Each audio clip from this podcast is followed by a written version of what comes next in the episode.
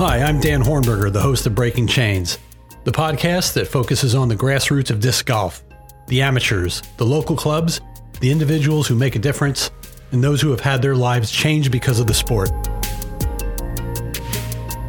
One of my former guests, Nelson Beitzel, contacted me asking if I'd be interested in interviewing a player he met at the 2019 Am Worlds tournament held in southeastern Pennsylvania. Nelson told me this player, who hailed from the Netherlands, had an incredible story, one that truly reinforced that disc golf is a sport for everyone. I told him I was certainly interested, and thanks to Nelson's help, I had the privilege to interview Laura Nachtegaal. Laura's story is unique, enlightening, and inspirational. She is my first international guest. Laura Nachtegaal, my guest for this episode of Breaking Chains.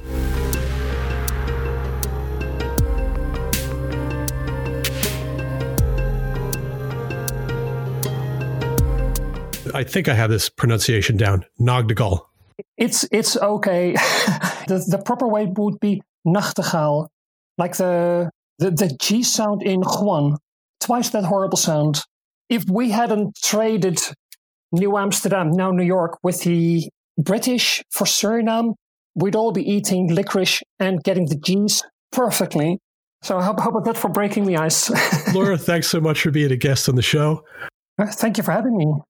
Oh, sure. You are my first international guest. Thank you very much. And when I looked up your hometown online, I got to tell you, the photos were just stunning.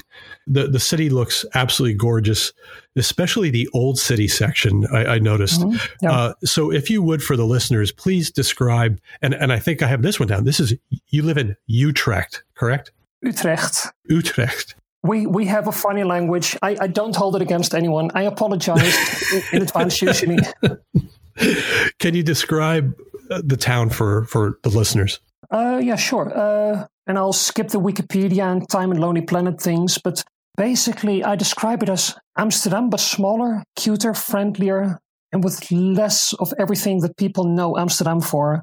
So it's like a lovely, compact yet green student city with a historic center, as you've seen in the photos. And with historic, I mean 1,000 years plus. Like it's originally built on a 2,000-year-old Roman fortress. And for size, it's slightly larger than Pittsburgh. It's about 350K. And for us, that's like a giant city in this country. We're 17 million in the whole country. And this is the fourth city already. All the picturesque imagery you might know of Amsterdam, and as you've seen in the photos, it could just as well be Utrecht. The moody lighting, ancient churches, swirling canals with side terraces by the waterside, and yeah, your typical Dutch brick house facades. And I live there in actually a newly developed part. It used to be farmland, and yeah, it's a few more people, lots more space, and I'm basically sharing my garden with the bees, butterflies, birds, pheasant. It used to be pheasants, hedgehogs, and chickens that used to be there. Oh, that's great. Yeah. Have you lived there your entire life? I was born and raised in the province. I've spent a few years on the other side of the country, like a whopping 80 miles away. And I've lived in Rome, Italy for 4 years. But I'm born and raised in the province, and since 2005, I've lived in the city proper. Utrecht is very big on the arts. On arts, on sustainability, on acceptance, on just don't be a nasty person. I would call it like a lovely, lovely city. It's maybe a bit of a combination of Boston and San Francisco, if you will, with a bit of Colorado. Denver, Colorado thrown in. Do people travel to Amsterdam frequently from there? It would be sort of like me. I live about an hour west of Philadelphia, and if we want to go into the city, we drive down to Philly. It would even be less. And the Netherlands, especially the part of, where I live in, you can compare it with like the Twin Cities, sort of Philly, New York, or Baltimore, Washington. We have four giant cities, like between 300 and 800K. And they're all sort of linked. It's 25 minutes by public transport, about 30 by car, And yeah, obviously people travel. I typically don't because I'm not too fond of Amsterdam and Utrecht is pretty enough. And with me traveling over the world so often, why should I travel in my spare time? Like sitting on the sofa or in my hammock. That's holidays for me. So tell me, who is Laura Nachtegaal? I think I have it right now. It's pretty good. Yeah, there's like a solid 8 out of 10. Yeah. No, if only you've seen the amount of visas and everything, room tickets, plane tickets, even commemorative plaques. My name is misspelled, so mispronunciation is just like, hey, I haven't heard this variation yet. So I see it as something funny, so I don't take offense in any way. Yeah, who's Laura? Laura is a happy and outgoing human being with a fair bit of history and experience, a multi-tool unicorn, and some mascara in her backpack. And yeah, that's me in the shortest of nutshells. How old are you? I'm 44. At least my passport says so. I feel late 20s. Great. Yeah. And you have such a cool professional background. Can you talk about that? Cool is sort of like the operative word for the outside. If you're on the inside, it's like a military operation. I work in live music industry, usually as a guitar tech or tour manager. And yeah, we have deadlines whooshing past, potentially lethal situations on stage that you need to prevent from happening. So your musician stays cool and clear, and you get a thumbs up at the end when everything went all right, and the crowd goes nuts for the artist. And I'm there as a hopefully essential cog in the clockwork. And you've been doing that for how long? For 17 years full time, and that's I've been sort of on and off for a few years when I was focusing more on PDGA work, but full time 70 years, 25 in total. And basically, if you ever been to a concert yourself, you see these people in black running across stage before and during and after the show. Roadies. Yeah, roadies is one of the descriptions. Yeah. And supposedly they're invisible, but every now and then you just have to be right there with the singer because something's wrong with his mic stand. So you've been doing that for 17 years. And in your bio, you wrote that you've traveled all around the world. From those travels, what places are your favorite? If you have any. Yeah, no, I do. But yeah, having traveled, like that's sort of like the typical question you get. Oh, you've been to so many places. Yeah, I've ticked well over 130 airports. Been to 50 countries, 6 continents and everything, but it's basically just all stamps and sometimes a tedious, sometimes exciting commute. It's, as far as favorite places go, I've done a few wonderful sort of solo moments whilst being on tour. I remember this one time we were in the Hopi Reserve and we'd been invited by the chief. They organized the show, and we'd been invited by the chief to have lunch with the chief and his family. After that, the rest of the band and crew went to the old town slightly further up the hill to look at the old people doing their crafts, souvenir building, like the tapestries, the dream catchers. And I just decided, I'm going to sit on this cliff overlooking nothing and just feel. That's sort of are my favorite moments on tour. I've never been I need to see this tourist trap or that tourist trap. I've seen the Statue of Liberty like 6 times when doing that band getting into the Holland Tunnel. I've never been close to it. I don't feel the urge to. I've been to this close to the CN Tower. I didn't go up it. I've been to this and that beautiful place. Do you have the time to do stuff like that when you go to these places? Because I would imagine that with everything that's involved with staging a concert, that it requires a great deal of time, and by the end of it, you're tired and you just want to sit in your hotel room. That where you described the Hopi moment. Yeah. You know that to me sounds like a beautiful moment of solitude, which you probably don't get too often. Absolutely. When you're traveling, it's usually on a tour bus. And then that's where you stay as long as you're not in the venue. You travel overnight, so you don't actually see much, except for when it's a really long drive, you get to see the nothing you cross. and there's always lots of it. I would technically have time if I were to wake up early and we arrived in the next city early enough. But yeah, you know a little bit about my history. I was so restrained, flatlining, censored. I wouldn't allow myself to be anything other than all work and no play, lest Laura would jump out. So I would just not even tempt myself to go near that. But technically, I would have enough time and options to go do it, or on days off, go venture into the city. I just rarely did. And do I regret it? Yeah, to some point. But I've seen enough beautiful things. But yeah, for me, those beautiful things are like those moments of solitude, really just being in the moment. And I would go to the tiny mom and pop shop to have lunch, not to the... Oh, they're the best usually. Oh, absolutely. And yeah, I wouldn't go where all the tourists go. I don't need the Hallmark photos. I don't need those. I would much rather just walk in the back streets of such and such city and just smell the city, and like that. Barcelona in Spain, Brisbane in Australia, San Francisco. Yeah, that's the places I would feel at home in, and then I would actually make mental note. This is where I'd like to come back to, because this is what I like. New York or LA as a city itself, that's never been me. And yeah, to each their own. Oh, absolutely. Absolutely.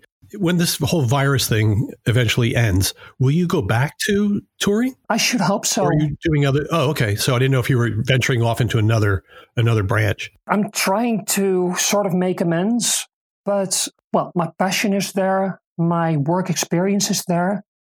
I'm basically... I have no degree in anything, but I've got 25 years of experience and a pretty good reputation, if I might say so myself, in a field that the rest of the world snubs. So... Oh, I don't know. Really? Yeah. It's this industry doesn't even exist. It's just a bunch of roadies having drinks and drugs together. Yeah, not really. It's more like... It wouldn't have lasted if that was the case. Yeah, absolutely. It's more like a submarine operation. And you dive in, you come up in every port, and then you go on to your next port again. So it's literally like a precise military operation. But yeah, I love it. I wouldn't want to be without it. And aside from that, if I do earn a full month's pay here, I would get up to like $7,000. And in a normal job, being without a degree, I'd get just about enough to pay my rent and nothing more. And then I still have to live. So it's from the financial point of view, it's actually a necessity, but the passion already pushes me back to wanting to do this. But is this going to happen or anytime soon? I highly doubt it.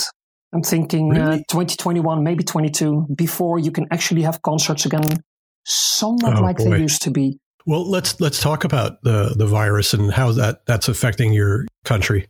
I would like to think that we've managed to get a pretty good handle on it. We have like single digits numbers in mortality currently. And when we peaked, it was, I think, about 100 a day. So, but it also is, our population is 17 million. But in essence, we're like New York City and New York State. We're the hub and... We're such a mishmash of just people coming in and out every time. Amsterdam is like JFK and Newark Airport. Mm-hmm. So it could have been so much worse, but our government, guided by science, said, we need to do this. We know it's not going to be fun, but you need to do this. I personally have been in voluntary lockdown since March 15th. And only last week, when I got a housemate, I have seen maybe 10 people, and half of them were physicians in hospitals. I want to go back to your profession, and I have to ask this because I love music, and I wanted to ask you if you had any chance to work with any famous bands or musicians? Yeah, well, I've typically worked for bands like 800 to 8,000 people, but yeah, I can drop a few names, but yeah, would you know please them? Do. And bands that I toured the US with, for instance, that already narrows down the field a little bit. Exodus, actually a Bay Area thrash metal band. They've been around since the 80s. I toured with Porcupine Tree, sort of like Pink Floyd, but modern day music. Okay. I've toured with Blind Guardian, with Turisas, and like your eyes start to glaze over. But most bands were metal, several subgenres of metal. Greg Barsby, for instance, yeah, he's actually come to a few shows. Was like, hey, can I come to your show? I love this band. Yeah, sure, come on in. Now, is that your choice? I mean, is that your preference to be with thrash metal bands, or do you just go with anyone who is hiring?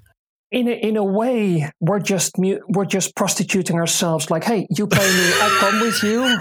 With all respect to the profession itself. Yes. Either way, but yeah, I've started working for one of those bands, and your resume is built by word of mouth. One tour manager on one band said, "Hey, I liked how you work. Do you want to do my next tour with band so and so?" And that's how it builds. I could give you this list. I've almost worked with Alice Cooper, Neil Young, Ricky Martin, Vanessa Mae, and Kings of Leon. But all of that was almost, because I was asked for availability, but then the follow-up question never came. But yeah, I've been close enough to the big bands, but never quite landed the job. Okay, well, let's get to the topic of disc golf. Yeah, and somewhere along the line, you're introduced to disc golf. And how did that happen? It was actually my sister who'd introduced me. I'd been to one of her birthday parties at some point, and there was a basket. Or at least I heard it was a basket and some discs in the garden. And I asked, like, what do you do with those? Well, you just throw them in from a distance you're comfortable with. And so a few years later, I had a lull in my work schedule, some free time. And I asked her, like, hey, this sport that you're playing, what was it called again? Could I maybe come watch one time? And she said, hold on, here's a putter, here's a few discs. Next Saturday, we've got a tournament in Amsterdam. The park is going to be opened. So I want you to join us and try not to finish last. Okay. So I took to the field with those few discs. And yeah, I played the tournament. I threw everything sidearm because then, wow, I could get like a 150-foot drive instead of a 100-foot drive, because yeah, not having any idea of how to fly the disc other than knowing the physics behind it, but not how to control it. I actually managed to tear a muscle in my arm for sidearming everything incorrectly. Not on that first day. Oh, yeah, on that very first day, yeah. During the second round. And I finished last by 8 strokes. But yeah, it was hook, line, sinker, and yeah, the rest is history. So you, despite the coming in last and tearing a muscle, you're addicted to the sport? Oh yeah, absolutely. I've always liked physics a lot, the kinetics, the mechanics, and this was finally a sport where, like, hey, trajectory, angle, momentum, speed. Wow, this is like I could have played snooker for the same reasons, but I landed with disc golf, and yeah, I was sold instantly. And over time, I've actually learned how to throw discs somehow lefty. So, but you then taught yourself how to throw backhand? Yeah. I knew instantly, even from the very sparse videos that were around then, sidearm just doesn't really work. It would have been useful for me because then I could pretend to be a right-handed player. But just looking at, you need to have the timing so perfect just to get the disc on that line you need it to. And with the backhand, it's constantly on that line, except for when you release way too early or way too late. Right. Just by chance and statistics, I was like, I need to do the backhand because it's going to be better. You see very few professionals. Sarah Holcomb is the only one that comes to mind. Yeah. Who predominantly uses the flick. I can't think of any guys other than... There's quite a few that like to... play them regularly, like Nate Sexton, for instance. He's got this killer Firebird in his bag. How long was the transition for you to, when you started to eventually get to the backhand? Well, there was sort of weeks. Oh, that's it? Just weeks? Yeah. I threw that first tournament sidearm, and I just instantly knew this is not going to work. I can't keep destroying my arm, so I need to find a solution. And like, okay, oh, backhand it is. Oh, well, we'll do it. And for years, I've tried not to use the sidearm unless explicitly needed. There was no other way. And so it was writ. Okay. When you're traveling professionally, do you have an opportunity to play during your travels? I've had a few chances, mostly Finland, once in California, and many times in Florida. But I'll tell you this about my very first disc golf tournament, even as PDJ. It was my second tournament ever. The first one in Amsterdam with the Tor Muscle. The second one was a few months later. I had signed up because I knew the festival I was working at with two bands on two different nights. I would have the chance potentially to play daytime disc golf and nighttime work. And so I did. And here was my schedule. Wednesday, I arrived. Thursday, I looked at the course. Friday morning, I played my first round terribly because it was a Finnish course with Finnish pros. It was so overwhelming and intimidating. But I did. I was way last.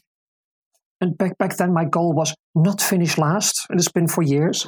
But I finished my round. I went to my hotel, got my professional gear, went to the festival, finally done with splitting the money, being tour manager as well. At 4:30 a.m., I took a shower, got in a cab, got to the course for my second round, did the same, played slightly better, went back to the hotel, back to the festival. The band's gear got delayed, so they played after the last band instead of somewhere mid-evening.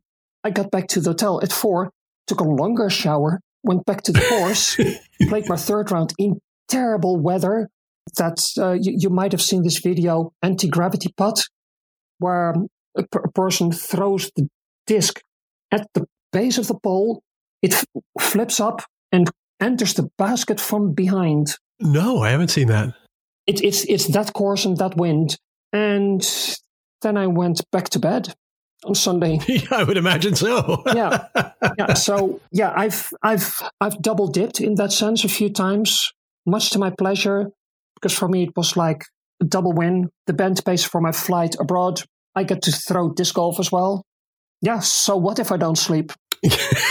It's highly overrated, right? Yeah, absolutely. And I even managed to walk away with a trophy then for it was a fundraising event done at California State University, where the Otter Open M is played by Merle Whitfoot. I ended up winning MA3. That's rack, yeah, rack. Yeah, and that was actually my first trophy that I picked up.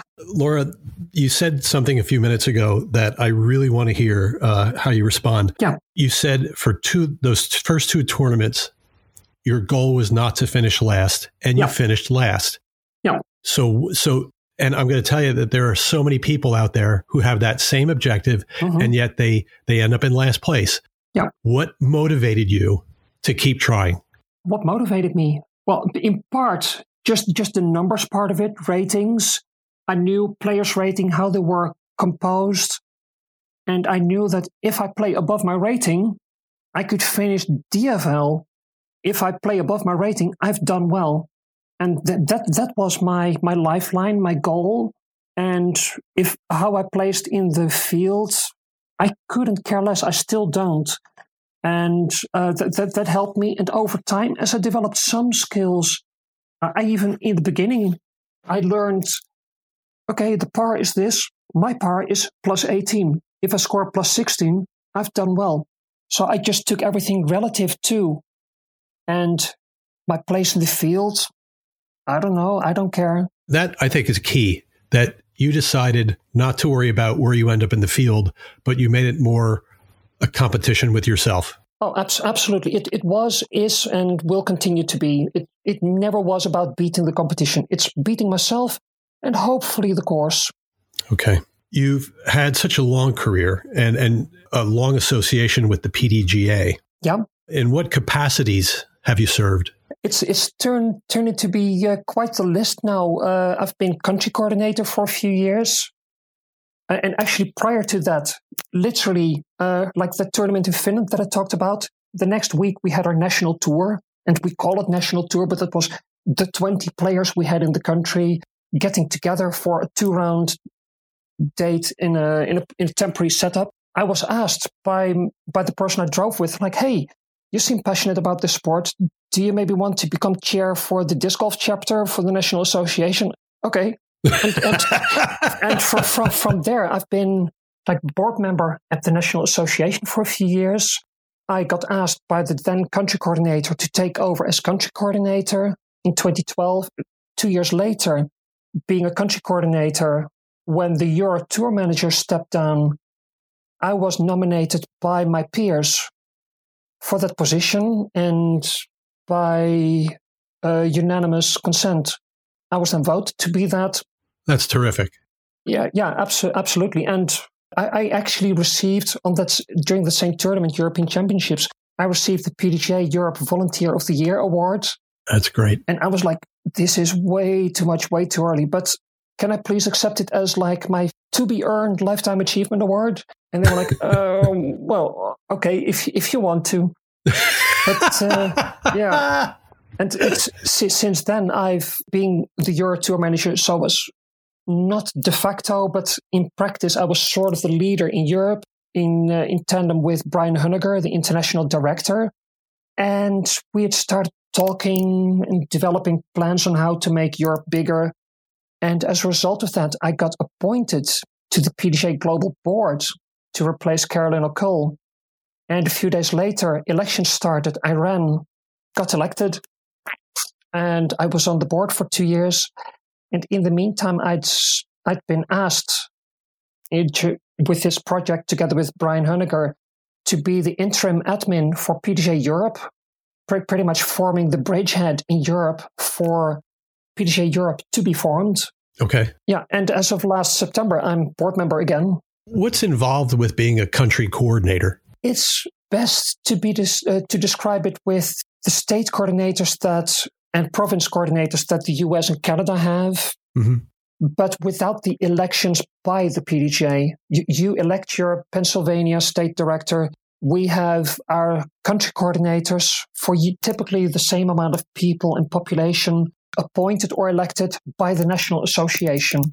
But in work and responsibilities, it's the same, minus the mileage restrictions on certain tiers of events where you need to coordinate between each other. Right. So tournament directors from various clubs or around the country will coordinate with you when they hold their events, correct? If the National Association would decide so, yes, then the country coordinator would be the final green light or not. In our country, it was just like, you have any questions to the PDGA? I'll handle it. Memberships, okay. I'll handle it. And tournaments, you want to run them? I'll help you with the how. I'll help you with the tournament manager.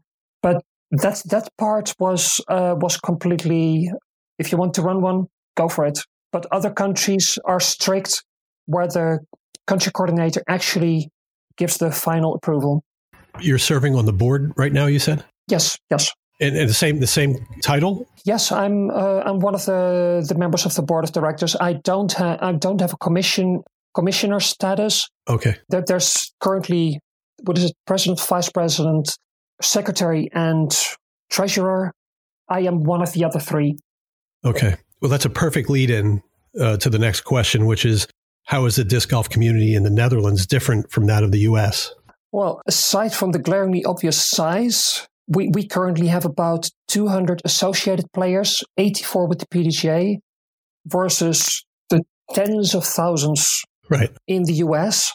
But the biggest difference is that while in the Netherlands it's been around for about 40 years, so it came fairly soon after it was introduced in the US. it was always just individual players. There were no clubs. I'd like to believe that I helped the advent of clubs, so you could actually form a community. And it used to be, oh, I'm done with my round.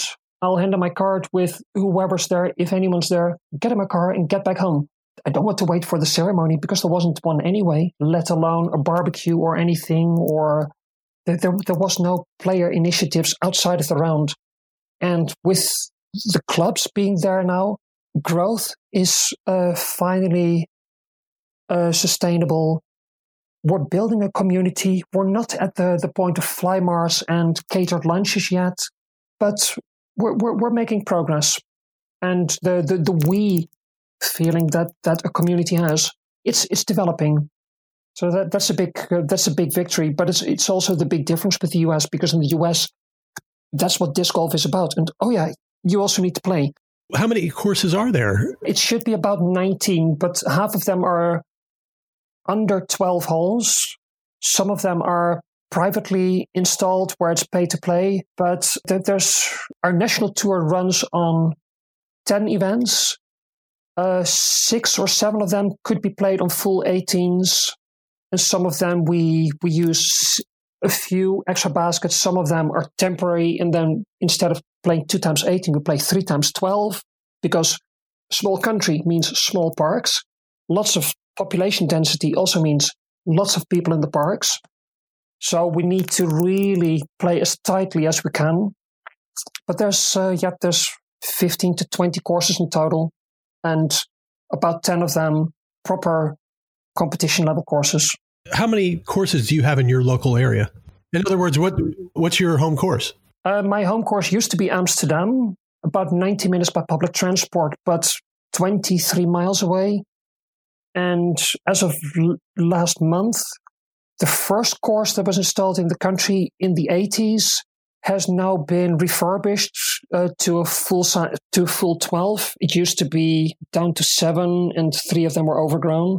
That course is 50 minutes by bicycle, about 10 miles. I need to ask you this because I've added to my bucket list. Mm-hmm. I read an article last week about Finland creating this golf island, where there will be, I believe the number was 16 courses. Yeah, I've not read the full article, but I got that far in myself as well. Yeah. So imagine how long would it take you to get there? To get there, well, I don't exactly know where it is. I think I sort of know where it is. That would be 2.5-hour flight, a bus ride, and probably a taxi to actually get to the island. A ferry, obviously, or a dinghy, and then play. I think it's going to be a major hit. I really do. I certainly think so. And Finland is, in numbers of players, it would be, I think, California or Texas still holds number 1.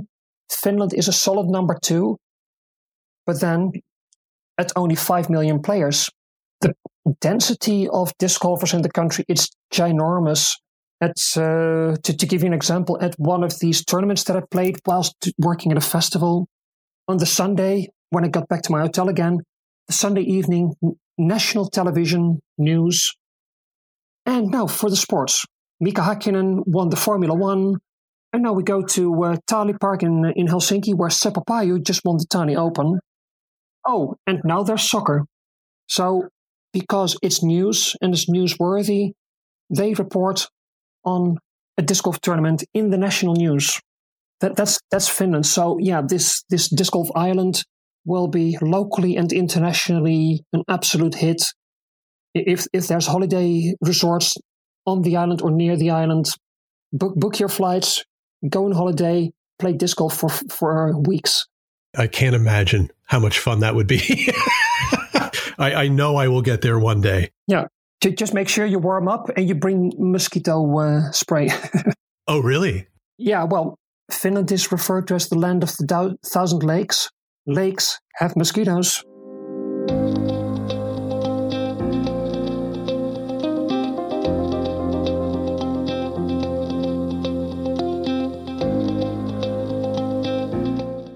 The goal of Breaking Chains is to grow the sport by presenting fellow disc golfers who have inspirational stories. If you or someone you know would like to be on the show, send an email to rockfishproductions@gmail.com. Or you can contact me through the show's Facebook page or Instagram and Twitter accounts. Check them out, and if you're so inclined, drop me a line or provide some feedback. I'd appreciate it. If you'd like to support Breaking Chains, simply go to the show's site, www.rockfishproductions.com, and click on the red button at the bottom of the page. This episode's guest is Laura Nachtegaal.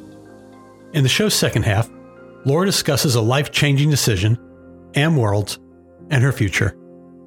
It's a story that should be shared with not only the disc golf community, but also the world.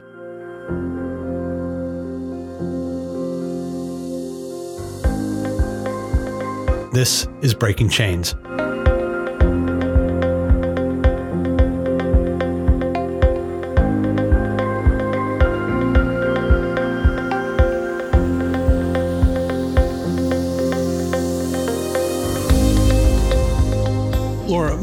My opinion on the disc golf community has been that it's incredibly welcoming.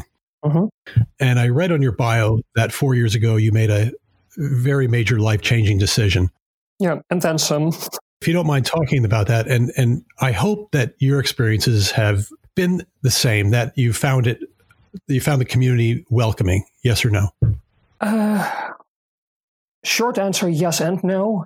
That there's a stark difference between where and when. Prior to my transition, which I started in 2016 and effectuated on the disc golf course spring of 2017, before then I would come to a tournament, I'd be welcomed with open arms. My first trophy ever was furthest traveled for the Southwest Florida Open. I have been adopted, for lack of a better word, by the late Paul Bagwell of Ocala, Florida. He would literally take me around the state in his own Prius. He's a retired mail serviceman, and he would travel with me to tournaments. We would go on a day trip to Jacksonville and play two courses there, and then on the way back play another one. So yes, absolutely welcoming. I've even stayed whilst I was literally a no one. I think I barely crossed 800 ratings. I slept at Climo's place several times. He took me on private tours past the courses he designed, Cliff Stevens, Cypress Point. So yeah, absolutely welcoming, including, and I've received many couch offers. I have given many couch offers. It's literally this unwritten law. You stick together. You're wonderful to each other. You're disc golfers, therefore you're okay. And then my transition happened.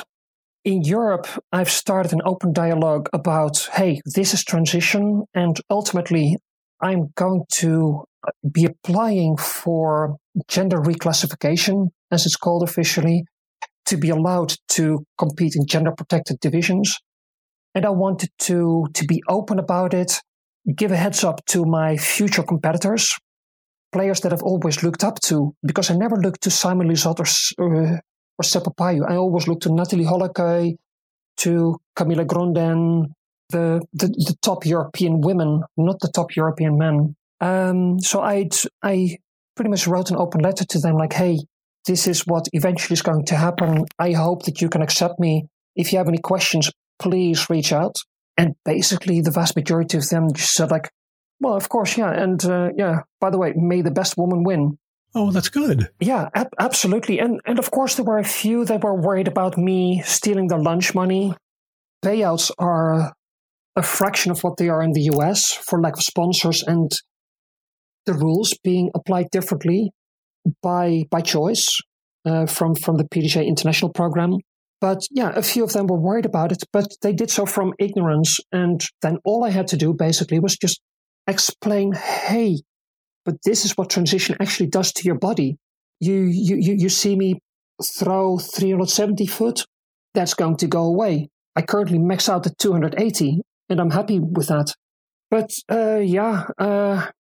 last summer I went to the US for Amateur Worlds, and I had just been approved a few months prior to playing gender protected divisions.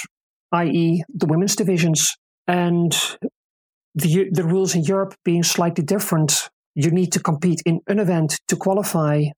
Okay. So I qualified for the division I would be eligible for until November 18.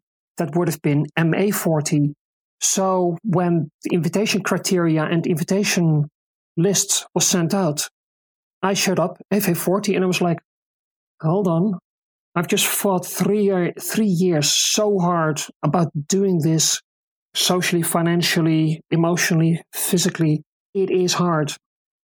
But you do it because you know it'll bring you happiness. And then I thought, I'm going to go to Amateur Worlds and play in the division that I know I belong in. Couldn't care, like as per your first question, what about finishing last? I could not care where I'd finish. I saw that when I registered, I was the highest rated player.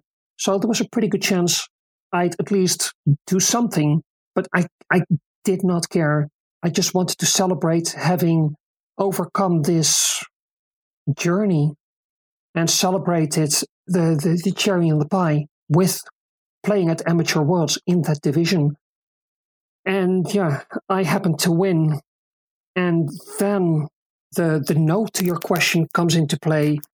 It's been a 4 months barrage of endless negativity and attacks. Oh, come on.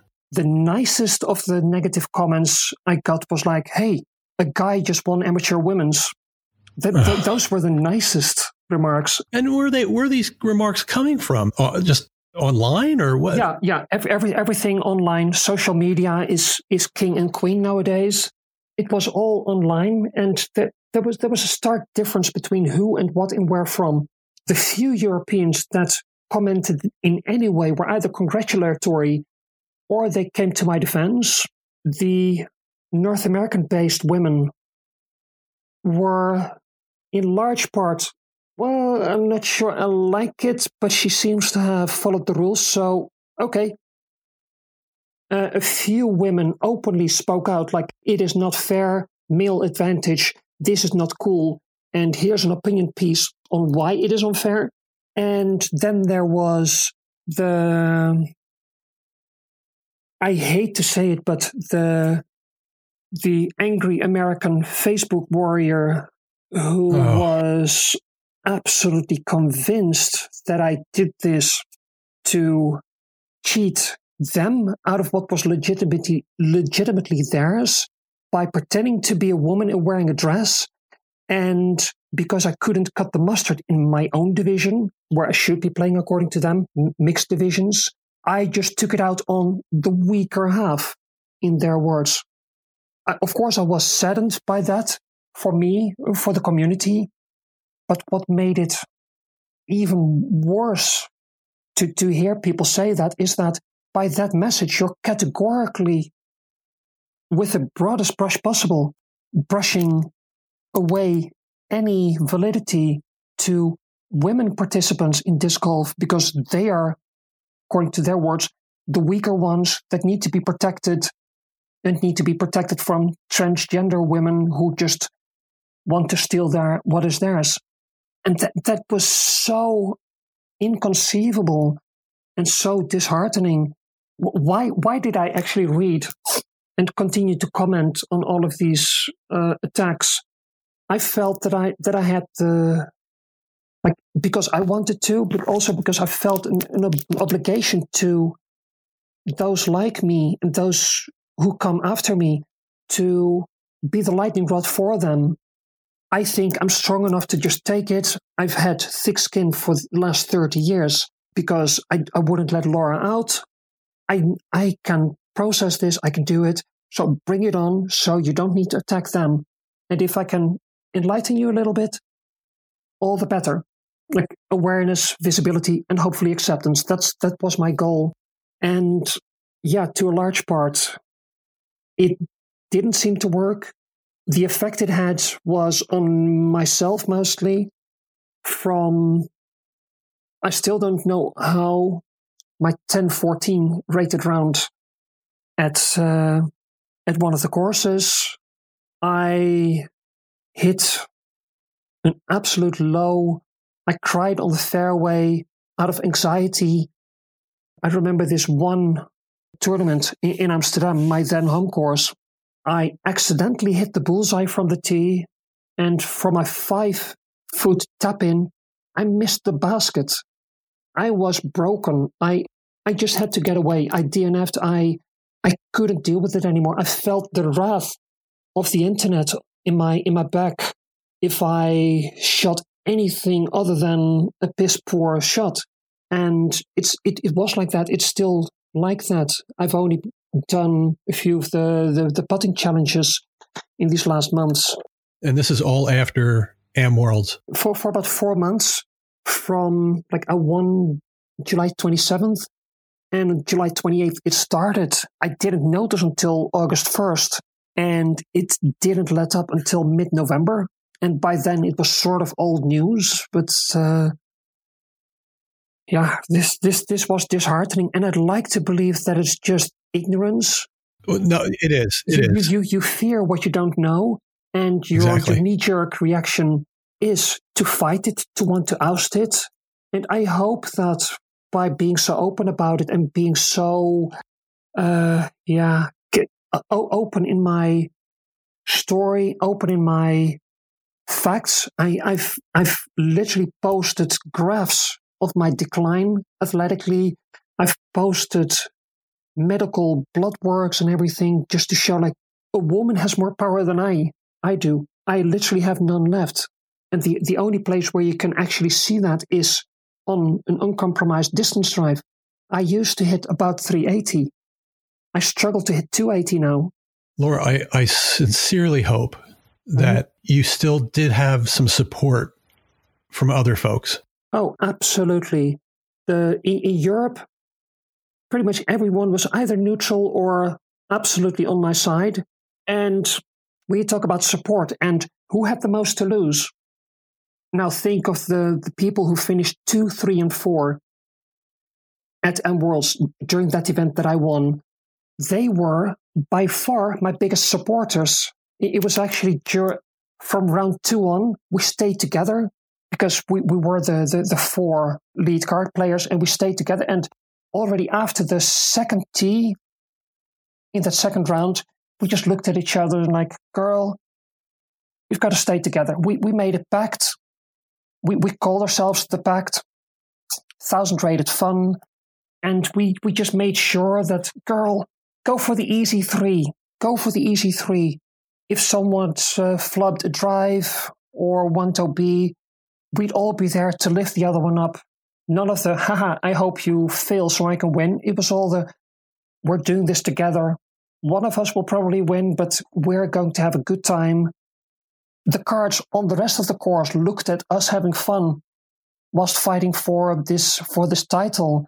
Nelson Beitzel, one of your guests in the previous episode. Yeah, a great guy, really good guy. Absolutely. I'd met him during the players' pack pickup and registration, and he was just this nice fellow who, as I picked up my shirt, he introduced himself, said he actually voted for me because he read my name and saw was up for election for the board of directors. We talked a little bit and we wished each other well, and that was it. And then I found out that he actually is the course director for the course that I potentially, if I hit the semis, play 3 times. And throughout the tournament, and especially after that amazing round 4, the second time I was on his course, where he just casually remarked, oh, by the way, you almost broke Nicolas Castro's course record. It was I knew in advance when I looked at these courses, it was going to be the course where I had to convert. I had to make what I could make. It was all the holes were sort of 290 foot. So only Carrie French from Iowa and me could potentially go for the circle. Mila Pumala from Finland and Tammy Coburn from New Hampshire, they threw about 230, 240, 250. So they never really had the birdie chances. They got birdies as well, but they had to really work hard, where Carrie and I could sort of go, okay, I've got this. I could probably make it. And so we did. But that course was and the perfect length and lefty friendly. I was the only one lefty. Mila had a sidearm, but thrown 40 feet less than I, she couldn't really go for the circle. That was Cadoris, wasn't it? Yeah, Cadoris Township, yeah. And with 11 of its holes being in tunnels, and I couldn't save my life in the open field. I'd spray my shots way too far and wide, I mean. And I just couldn't win anything on an open field. But in tunnel shots, bring it on. 11 holes, I hit one single tree, and it was a positive kick to the circle. I'd been trailing Carrie from the very first tee on round one. I've been trailing, and round four starts. I hit a birdie. I hit another birdie. We're tied. Oh, what's happening? I hit a birdie. I hit a birdie. That was literally just drive and putt. And the last two are actually outside of circle putts, but I made them because, wow, what is happening? And then we hit the woods.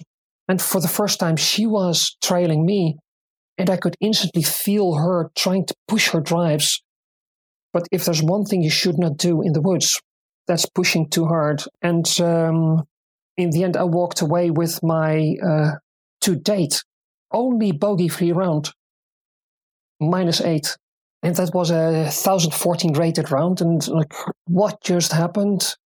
And when Nelson said, like, hey, you almost broke Nico's record. And I was like, oh, wow, yeah, that's awesome, whatever. I couldn't quite grasp it. It was weird. But had that round not happened, I would never, ever, ever won Worlds. It was because all of a sudden, from trailing by 2, I went to leading by 13. There was no more pressure. I could. It wasn't gallery play, but I could just relax and just make sure, go for easy threes. If I happen to make a birdie, hey, wonderful. If I take a bogey, yeah, okay. I've got buffer. You just hit that perfect mindset that day. Yeah. Everything just came together. Yeah. And the whole tournament was the perfect moment for me. And if it wasn't for Carrie, Mila, and Tammy, that wouldn't have happened. If any of them would have been sort of, well, you know, I don't really like it, I would not have ever felt that free. And Mila, being from Finland as well, she knew in advance that I'm transgender. And the only comment she ever gave about it was, you should play pro. And I was like, yeah. And I actually agreed with her because, yeah, I should. But having never been a pro, I always played pro, but never been a pro. So you qualify for M's, not for pros. I was like, yeah, okay. And the first tournament after Worlds, where I actually ended up in cash, I took my whole check, all of $22, to at least be like, okay, now I'm pro. You can call me whatever you want, but I'm no longer a sandbagger. Yeah. And with Carrie and Tammy, I told them during the tournament, like, hey, I want to share something with you. I just want to play with open cards. This is my story. And Carrie was like, yeah, so whatever. You're a lovely person. Here's a hug. And she didn't say may the best win, but yeah, that was how it was, and it stayed like that. And during the last round, Tammy constantly one shot behind third with Mila. She actually took the plate before we teed off and mentioned all of this, the pact we had formed from round 2 on, the love we had for each other, the support we had for each other. And then I lost it. I just started crying. I played the round crying. I remember I almost hit the photographer halfway down the fairway. I was offered a tissue by someone because they saw I was crying. I almost made my birdie putt on the last hole at Worlds. And after the tournament, Joe Shargolov, the executive director, came to me and he was like, oh, it's a good thing that you didn't birdie that one because... Yeah, apparently that's not what you do. You just take the honors with the last tap in. Right. Yeah. You don't want to rub it in. Yeah. I think that's it. And I'd never been in that situation, so little did I know. And crying, bawling, tears running down my eyes, mascara must have run out as well. I just threw the disc and it landed just in front of the basket and whatever. And all the while I had my unicorn that traveled with me all over the world. with all my surgeries in my hand. And you can see that on the photos. And as I made the tap-in putt, I wanted to sit down and cry and just release everything from the years before and before the transition, and just release. And there was Josh Jargolov.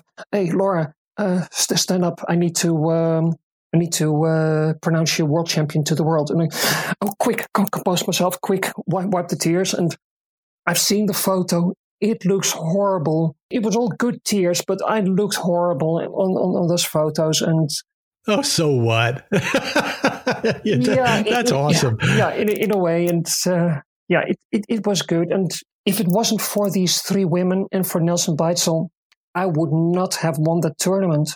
And with Nelson, actually, of course, he's seen all these cards come through his through his course over the week. And before the finals, when we were having our lunch in the shade, he all of a sudden walked up to me. Hey, Laura, by the way, I volunteered to keep scores for you for you guys' card, because there was just so much love on your card, and just I want to be there. You were, of course, there's no favorite cards, but you were like my favorite card, and I want to be there. And then he took me aside and told, we talked about transition, and he told me that one of his friends was also going through transition, and as friends do, they share details and just let tears flow. And it was, if there was any doubt about us ever being friends, it was signed and sealed and delivered in that moment. And we've stayed close friends since, even though we're just 6,000 miles apart. Yeah, well, merely 6,000 miles. I was going to ask you, have you heard from the other ladies on the card and from Nelson? With Nelson, I'm in close contact most of the time. Good. Mila, we like and post on each other's posts on Facebook and Instagram, because now we're famous players. We have our athlete pages. So it's good. And obviously, her only remark to me being that I should play pro. I am a pro player now. I actually qualified for Pro Worlds because my rating was high enough. Oh, great. Just over 875, being 878, to actually qualify for Pro Worlds, not just Pro Masters, but Pro Worlds. So she'll be happy that I turned pro. Tammy is just busy with family, and Carrie isn't really an online person. So I've sort of lost touch with them, but with Mila and with Nelson, there's regular good contact. Oh, that's great. Yeah. We don't know each other very well, but that moment, that's your focus. You know, the last 4 months, I can't imagine having to deal with all the negativity. And, you know, with social media, maybe it's just time just to turn it off. Absolutely. And I sometimes wish I had, but I knew I shouldn't, because I want to be the lightning rod for the community. I was, at that moment, the first openly transgender world champion in disc golf, being high profile, in the news, and a board member. I actually got accused of having written the law and approved the law whilst not being a board member that would allow me to compete this way. Oh, brother. If you use alternative facts, you use alternative facts all the way. So it was such a high-profile moment. I had to use it to the best of the community's advantage. Myself, I couldn't care less. Just like I said, I don't care if I finish last or first. And in this case, for the community, I wanted to be there for the community and make sure that their troubles would, even if marginally so, if they would be less, it would be a win for me, a bigger win than the world title itself. Can you imagine back in the 70s what Dr. Renee Richards went through? I can only imagine. Just the onslaught of, and this is before social media, the negativity that was targeted toward her. And it's just very unfair. The relentlessness. And it comes from ignorance, and it comes from, this is weird, mixed with a little bit of, you're the Frankenstein monster, here's a pitchfork and there are torches, you need to leave. Yeah. There is that, and it's been like that all throughout society, and whether this time it's the transgender person, or as obviously is currently super high profile, George Floyd and everything that happened around it. Right. For whatever reason, out of ignorance, out of fear of the unknown, there's always a us versus them. And yeah, last year, I definitely felt that I was them, even though I identify she. But it's frustrating to notice it, but all we can do, and you can see that with what happened after George Floyd was murdered and all the protests for Black Lives Matters, all you can do in that moment is fight for visibility, awareness, and hopefully acceptance. And you can see it with the police departments rethinking themselves, with non-people of color actually coming to, hey, hold on, yes, yeah, this actually is unfair, and how could we have ever? The awareness will be the step towards the cure, but first you need to be aware, and I hope that I managed to help towards that with my pain and with my story. And you're also working to support folks, because you do work with, and again, I'm going to say this, is it Transvisie? It's, yeah, that's the best pronunciation yet. It's Transvisie. Okay. Yeah, that's, for lack of a better description, it's a by transgender, for transgender self-help organization, and where the board of directors in that organization are actually lobbying for rules and regulations to be changed on a national level. I am working for them as a counselor.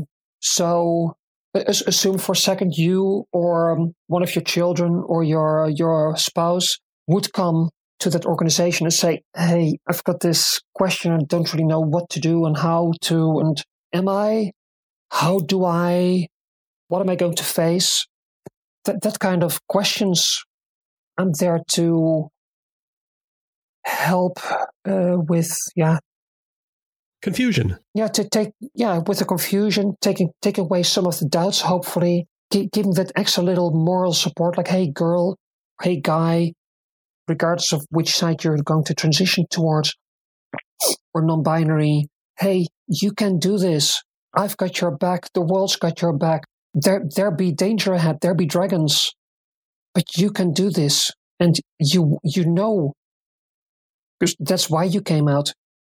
It's been itching for so long. You need to scratch the wound, and that's the first step towards your own cure. And you have full control over how you're going to be happy, and you're going to do this. You can do this.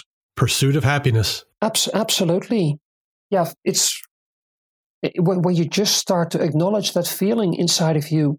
Flabbergasted doesn't quite begin to describe it.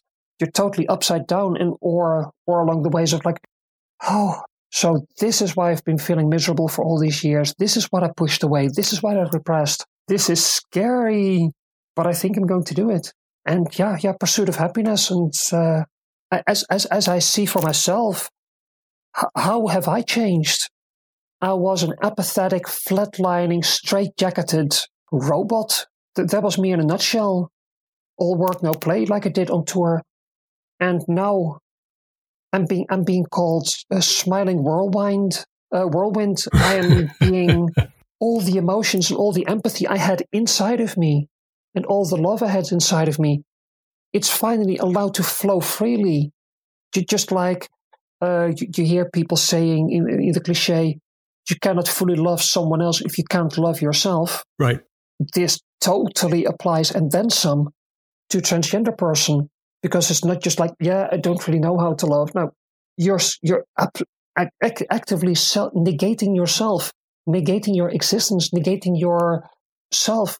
And literally, after I had that good talk with myself, I almost overnight, I grew self-acceptance, self-awareness, self-respect, self-esteem.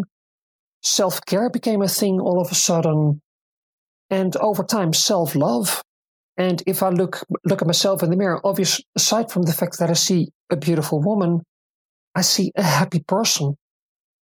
And that is the victory. That's it. Yeah, absolutely. And it's all it takes. But boy, what a mountain climb. It's like twice the Mount Everest, but then the paycheck and the rewards, amazing. How about your professional environment? Have they been accepting? I would say yes. In 2017 and 2018, when I was working full-time as the PDJ Europe interim admin, I also, because my main bands were in the studio, so there was no real big work, but I would sometimes do weekend tours, single festivals. I would write them in advance like, hey guys, I've got something to tell you. I am Laura now. You can joke about it. You can make fun with me. You can call me by my old name by mistake. It's fine. If you start doing this intentionally and trying to hurt me, I now have high heels and nails and a brick in my handbag. Be warned. Ta-ta. See you in a few weeks. That was pretty much how I brought it. And I've also noticed, like, the more positivity and the more breaking of the ice you bring to the game, the more of that you get back. Karma. It absolutely works. And yeah, so it was done. There were a few that were cold. Okay, Laura, I support you 100%. And others were absolutely welcoming and, yeah, just literal embraces and figurative embraces. And there were a few like, oh, this is weird. I'm going to try not to call you by your old name again, but yeah, this is weird. And I was like, okay, that's fine. I respect you. I can only demand your respect. I cannot ask for acceptance, understanding. So if this is you, that's fine. Just respect me, please. And a large portion of it, Laura, is that it's none of their business. That too. But then again, none of us live in a vacuum. So we do need to interact and we do need to, yeah, it's not necessarily that you need to compromise, but there's a bit of give and take in everything. You don't understand something, try to enlighten yourself. Try to understand. Try to not be a jerk about it. That goes both ways. So it shouldn't be any of their business, but it is their business because I'm interacting with them. So they also have the right to be awkward about it. I wish they wouldn't, but it is fine. Just like, oh no, you have red hair. Now I can't be your friend anymore. It's as bizarre as that. It doesn't work that way. And my tenure with the PDJ finished in 2018. So I went back to full-time touring. And that's when I noticed that because I was very open about it, and maybe in hindsight, I shouldn't have, but for all new bands, because my main bands were still in the studio, I said, hey, I heard you have a tour available for this position. I'm available. Here's my resume. Oh, and by the way, I'm transgender. Before then, it was always sealed the deal inside 5 minutes, literally. Are you available? Yeah, sure. Okay, here's the dates. See you then. Now, it would take weeks and weeks of reminding them and asking them, hey, are you still looking? I'm still available. Nothing. From average 200 shows per year, I went to 39, I believe it was. And it took a while to fight through that, and I think I finally found the end of the tunnel, got out on the other end, another struggle, you think, and literally in the first 7 weeks of 2020, prior to the shutdowns, my last day of work was March 9th. In those 7 weeks, I made 58% more revenue than in all of 2019, because finally, it worked, and maybe also because I didn't present myself as Laura transgender, but Laura. So maybe that was all it was about. I did a tour as Laura. Hi, I'm Laura. Two people knew me from before, and they were like, "Hey, but I think I remember you." Yeah, you do. Oh, okay. And on we went. I'm sure that a few of them still don't know that I'm actually transgender, and that's the way it should be. I'm Laura. Total, curly, happy woman, and the end of it. And it was going to be all sunny. I had my calendar full until fall of 22. And then Corona came by and said, hold my beer. Yeah. Once the touring resumes, do you have a full plate? Currently, it's been wiped completely clean. The tour that I was supposed to do in spring has now tentatively been scheduled for fall, but they said in advance, okay, we need to schedule it, but it's not going to happen, right? The world tour that I had scheduled with a Swedish band from fall of 20 through spring of 21, it's postponed indefinitely. The world tour that I was going to do with my main band of 10 years from spring 21 through fall of 22, all to be decided. That there's a 2-week window scheduled for September of 2021. That's technically the first thing I have on my calendar that might potentially happen. And that is pending vaccines. But by the time we get the vaccine for COVID-19, it's like, hey, hi, I'm COVID-21. And it all starts back again. So there's a pretty good chance it'll never be, well, it certainly won't be like it was. And there's a chance it won't ever be. That basically just, oh, remember back in the 20th century, 21st century when we went to concerts? Do you remember that, Grandpa? Yeah. There's unfortunately a very real chance it will be like that. Just like, remember when you used to heat your house on coals and fireplaces? Yeah. Mm-hmm. Well, we have to remain optimistic. Yeah, and that's definitely what I'm doing.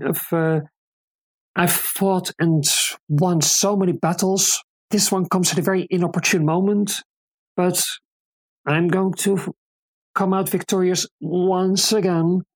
And I just keep smiling. I keep being positive. I want to pay it forward through my work at Transvisie, through my advocating for gender inclusion, for women in general, just level the playing field there. I just continue wanting to pay it forward. Also because I couldn't before. I couldn't even pay myself. Now I've got so much energy and love and compassion and empathy to bring to the world. I'm going to do it one way or another. That's terrific. Yeah.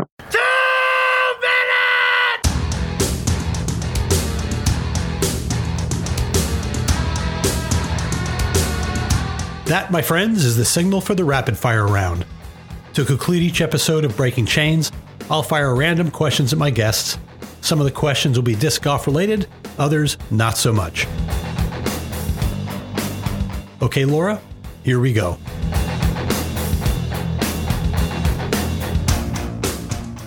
For a one disc round, what disc are you choosing? Star T-Bird. What's the most unique animal you've ever seen while disc golfing? Armadillo. Favorite novel? Oryx and Crake by Margaret Atwood. Best restaurant in Utrecht? Taj Mahal, an Indian restaurant. Best restaurant in the U.S.? Have I been to any is the question. I've been to a few Olive Gardens. I've been, and they're not restaurants. I've been to a few venues, they're not restaurants. And through the board summits, when we would then meet at night, we would go to a restaurant. They were always good. I don't know the names, don't know the places. So okay. Just, you pick one and write it for me. Okay. I really have no idea. Favorite vacation spot? The beaches of Phu Quoc in Vietnam. Have you ever called anyone on a foot fault? Yes. Worst weather you've ever experienced while playing? Typically strong winds. The round that this anti-gravity putt was made in, I think it would be something like 50, 60 miles sideways wind. Okay, last one's very strange. If you could choose one deceased historical figure with whom to play disc golf, who would it be? Oh, this is hard. Martin Luther King Jr. That's a great answer. Laura, thank you so much for being a guest on the show. I really appreciate your time. Thank you very much, Dan, for having me as your guest, your first international guest. And thank you so much for allowing me to share my message, to also share my pain, but share the message with hopefully the positivity as the enduring force in it. So thank you very much, Dan. My pleasure.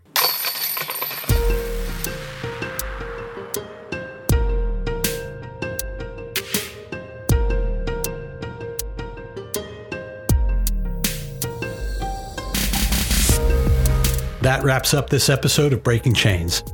A great big thanks goes out to Laura Nachtegaal. You can find out more about Laura on the show's website, www.rockfishproductions.com. Kevin MacLeod wrote and performed the show's theme, Unwritten Return, and Big Rock. The music at the break, Flying Away, was written and performed by DP Music. This podcast is copyrighted by Rockfish Productions, LLC.